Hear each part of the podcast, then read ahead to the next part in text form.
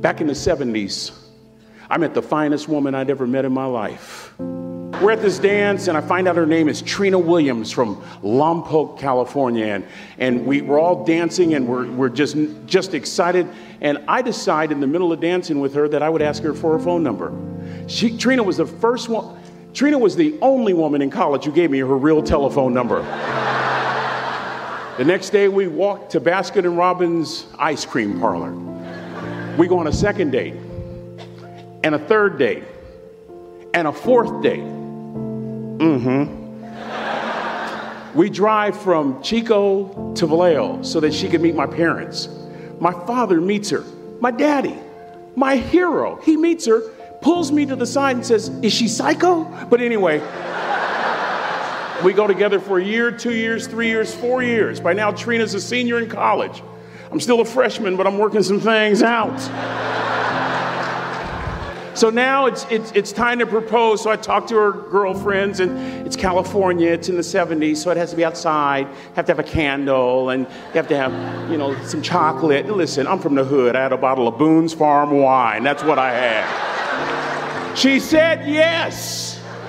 That was the key. I married the most beautiful woman I'd ever seen in my Y'all ever been to a wedding and even before the wedding starts, you hear this? How in the world? and it was coming from my side of the family.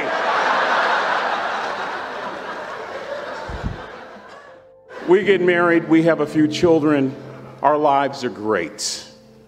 One day, Trina finds a lump in her left breast breast cancer.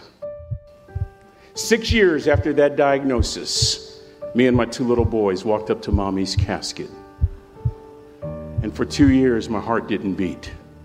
If it wasn't for my faith in God, I, I wouldn't be standing here today. If it wasn't for those two little boys, there would have been no reason for which to go on. I was completely lost. That was rock bottom. You know what sustained me?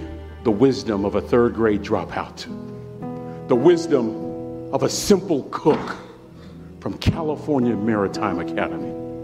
We're at the casket in College Station, Texas. I'd never seen my dad cry. Big, strong man. But this time I saw my dad cry. That was his daughter. Trina was his daughter, not his daughter in law. And I'm right behind my father, about to see her for the last time on this earth. And my father shared three words with me that changed my life right there at the casket. It would be the last lesson he would ever teach me. He said, Son, just stand. I don't think there's anything more profound that I can share with these cadets than these words. You keep standing.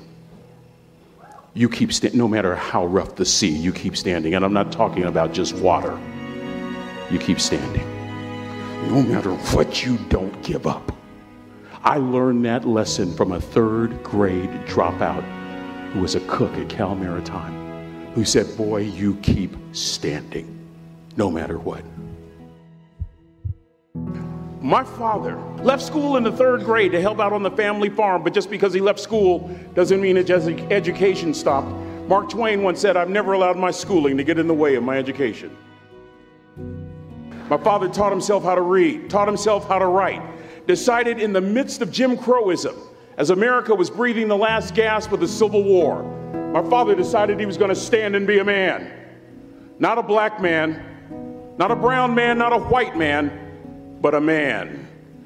He literally challenged himself to be the best that he could all the days of his life. I have four degrees. My brother is a judge. We're not the smartest ones in our family. It's a third grade dropout daddy. A, third grade dropout daddy who was quoting Michelangelo when he was a cook at Cal Maritime, saying to us, Boys, I won't have a problem if you aim high and miss but I'm going to have a real issue if you aim low and hit. You see, it takes knowledge and wisdom combined to grow your influence so that you'll make a, an impact. You'll be a shipmate that others can count on. I learned that from a third grade drop. Simple lessons. Lessons like these son, don't judge people. The tendency of a person is to walk away from somebody that's different from them. You stay there and you get to know them Never judge. Then he dropped Jonathan Swift on me, who said, Vision is the ability to see the invisible. Don't judge. Another lesson from this third grade dropout son, you'd rather be an hour early than a minute late. My father had the breakfast and lunch shift here at the academy. He had to be at work at 5 o'clock. We lived on Louisiana Street, 15 minutes away. My mother said for nearly 30 years, my father left the house at 3.45 in the morning. One day she asked him, why, Daddy? He said, maybe one of my boys will catch me in the act of excellence. I want to share two things with you. Aristotle said, you are what you repeatedly do. Therefore, excellence ought to be a habit, not an act.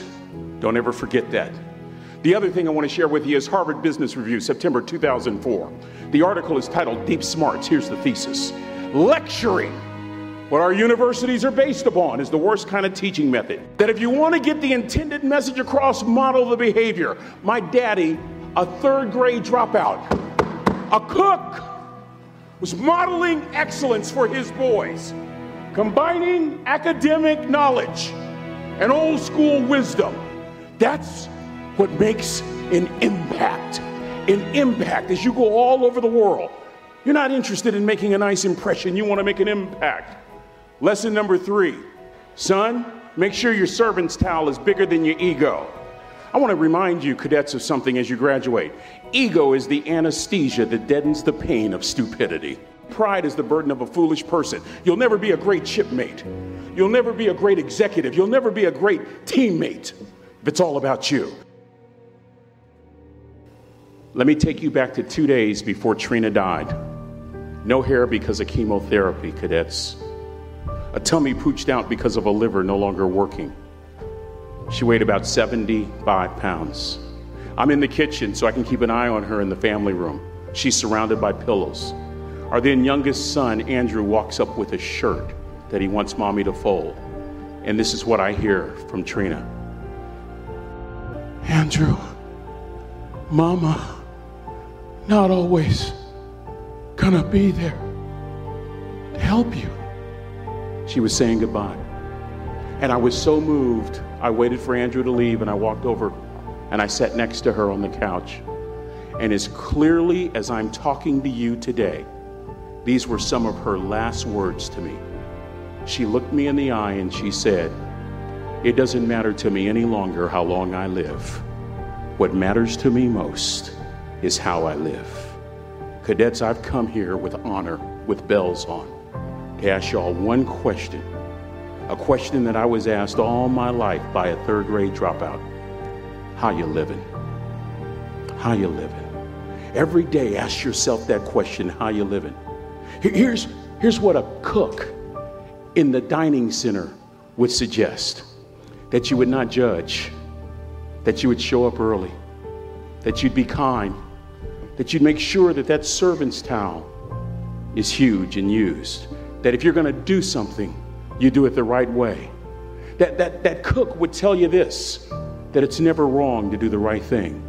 That how you do anything is how you do everything. And in that way, you will grow your influence to make an impact. In that way, you will honor all those who have gone before you, who have invested in you, from teachers to grandparents to mom and dad. And when you combine that academic knowledge with that wisdom, oh my goodness, you will change the world. It is with great honor that I say all your life, look in those unlikeliest places for wisdom. Enhance your life every day by seeking that wisdom and asking yourself every night, how am I living? May God richly bless y'all. Thank you for having me here.